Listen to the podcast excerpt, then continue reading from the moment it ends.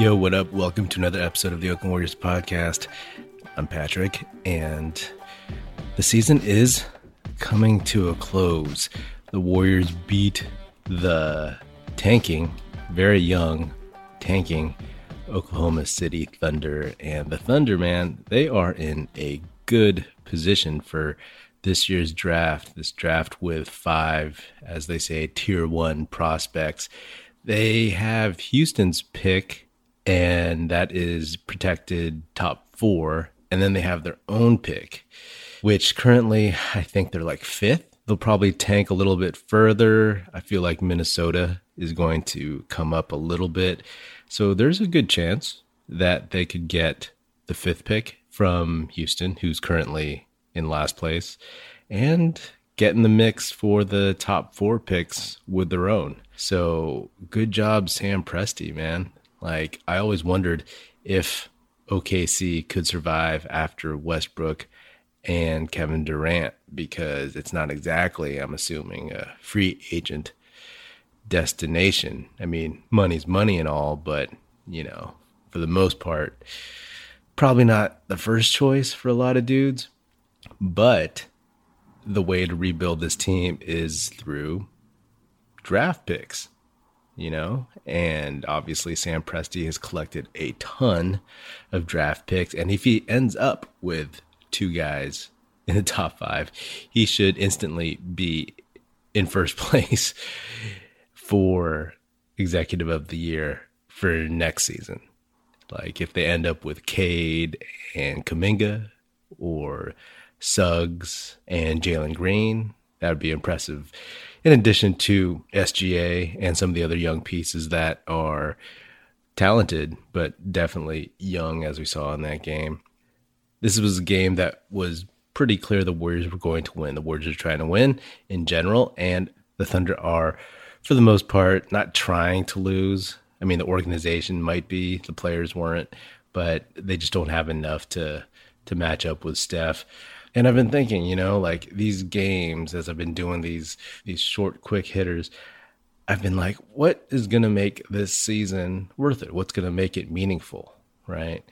Vubank talked about if Steph gets MVP, it doesn't look like he will because of the Warriors' record. And, you know, Jokic probably has the inside track on that. Steph would have to go off for like 50 points for the rest of the season, like the final, what, 5 games or so. Would it be if Steph won the scoring title? Yeah, that'd be great. That'd be nice, you know, to win it at age 33, the second time he's won it.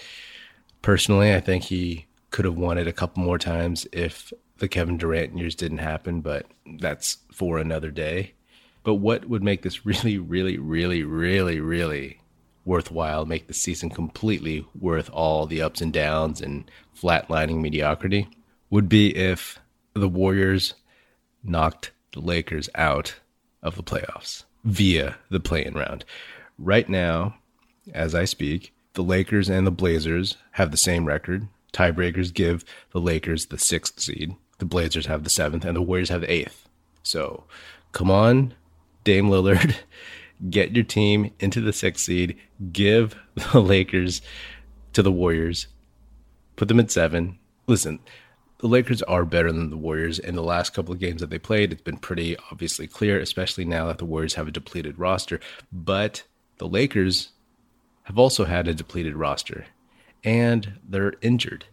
And I don't wish injury upon anyone, but the news that LeBron tried to come back from his high ankle sprain and had to sit out some more, he might not be 100%. Anthony Davis, back from the calf strain, he's having back spasms. He might not be 100%. I don't know when Dennis Schroeder's coming back. So there is a chance, right? That would be bloody amazing for Steph to have the chance to stop LeBron from advancing into the playoffs and trying to get another title. I mean, LeBron is chasing Jordan, right? He has 4 titles. And I think in his mind, he saw the season as like an easy way to a 5th and maybe another 6th next year, right? So he's just chasing that. And what better for Steph to do than just to stomp on that? That would be awesome. I would love that. That would make me so happy. I mean, the Warriors could go on after that and get swept by the Jazz or the Suns, and I would be totally happy. If you don't really have a shot, you want to scare people, you want to have some fun, you want to play spoiler. Spoiling the Lakers' chances of getting into the regular playoffs and advancing and having a shot at the finals, that would be satisfying to me. A couple more quick things. Andrew Wiggins continues to impress me. I think he'll fit in really well next season once Klay is back and kind of back in rhythm and fully confident in his Achilles and his ACL. I mean, that might take a while, but I think now that Oubre is out, I think it's actually been helpful for Andrew Wiggins because Oubre doesn't clog up the lane. He doesn't do his random drives. The ball moves a little bit better, and Wiggins is more adaptive to that.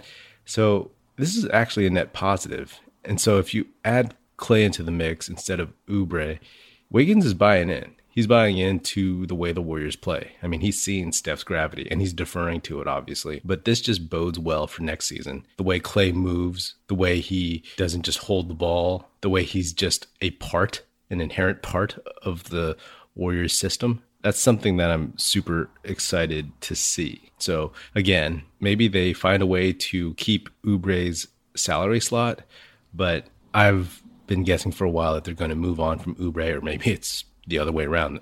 Oubre is going to move on from the Warriors, but I'm okay with that. I'm 100% okay with that. If he wants to start, if he wants to get paid like $18-20 million and the Warriors cannot offer that or promise that, all good. Move it along. One last note.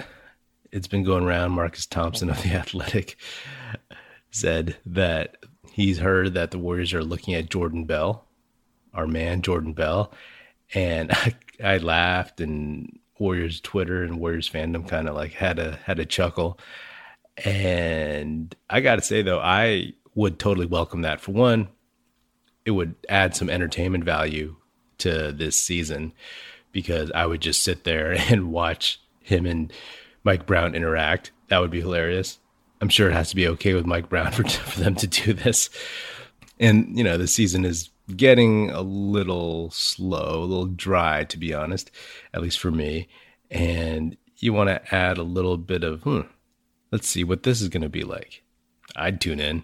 A good thing is that Jordan Bell knows the Warriors offense. In a pinch, he could get in there, get familiar with it, and at least give serviceable minutes, right? Like, I'm guessing he's a little bit better than before. I'm guessing he's a little bit more mature, and he'd be helpful.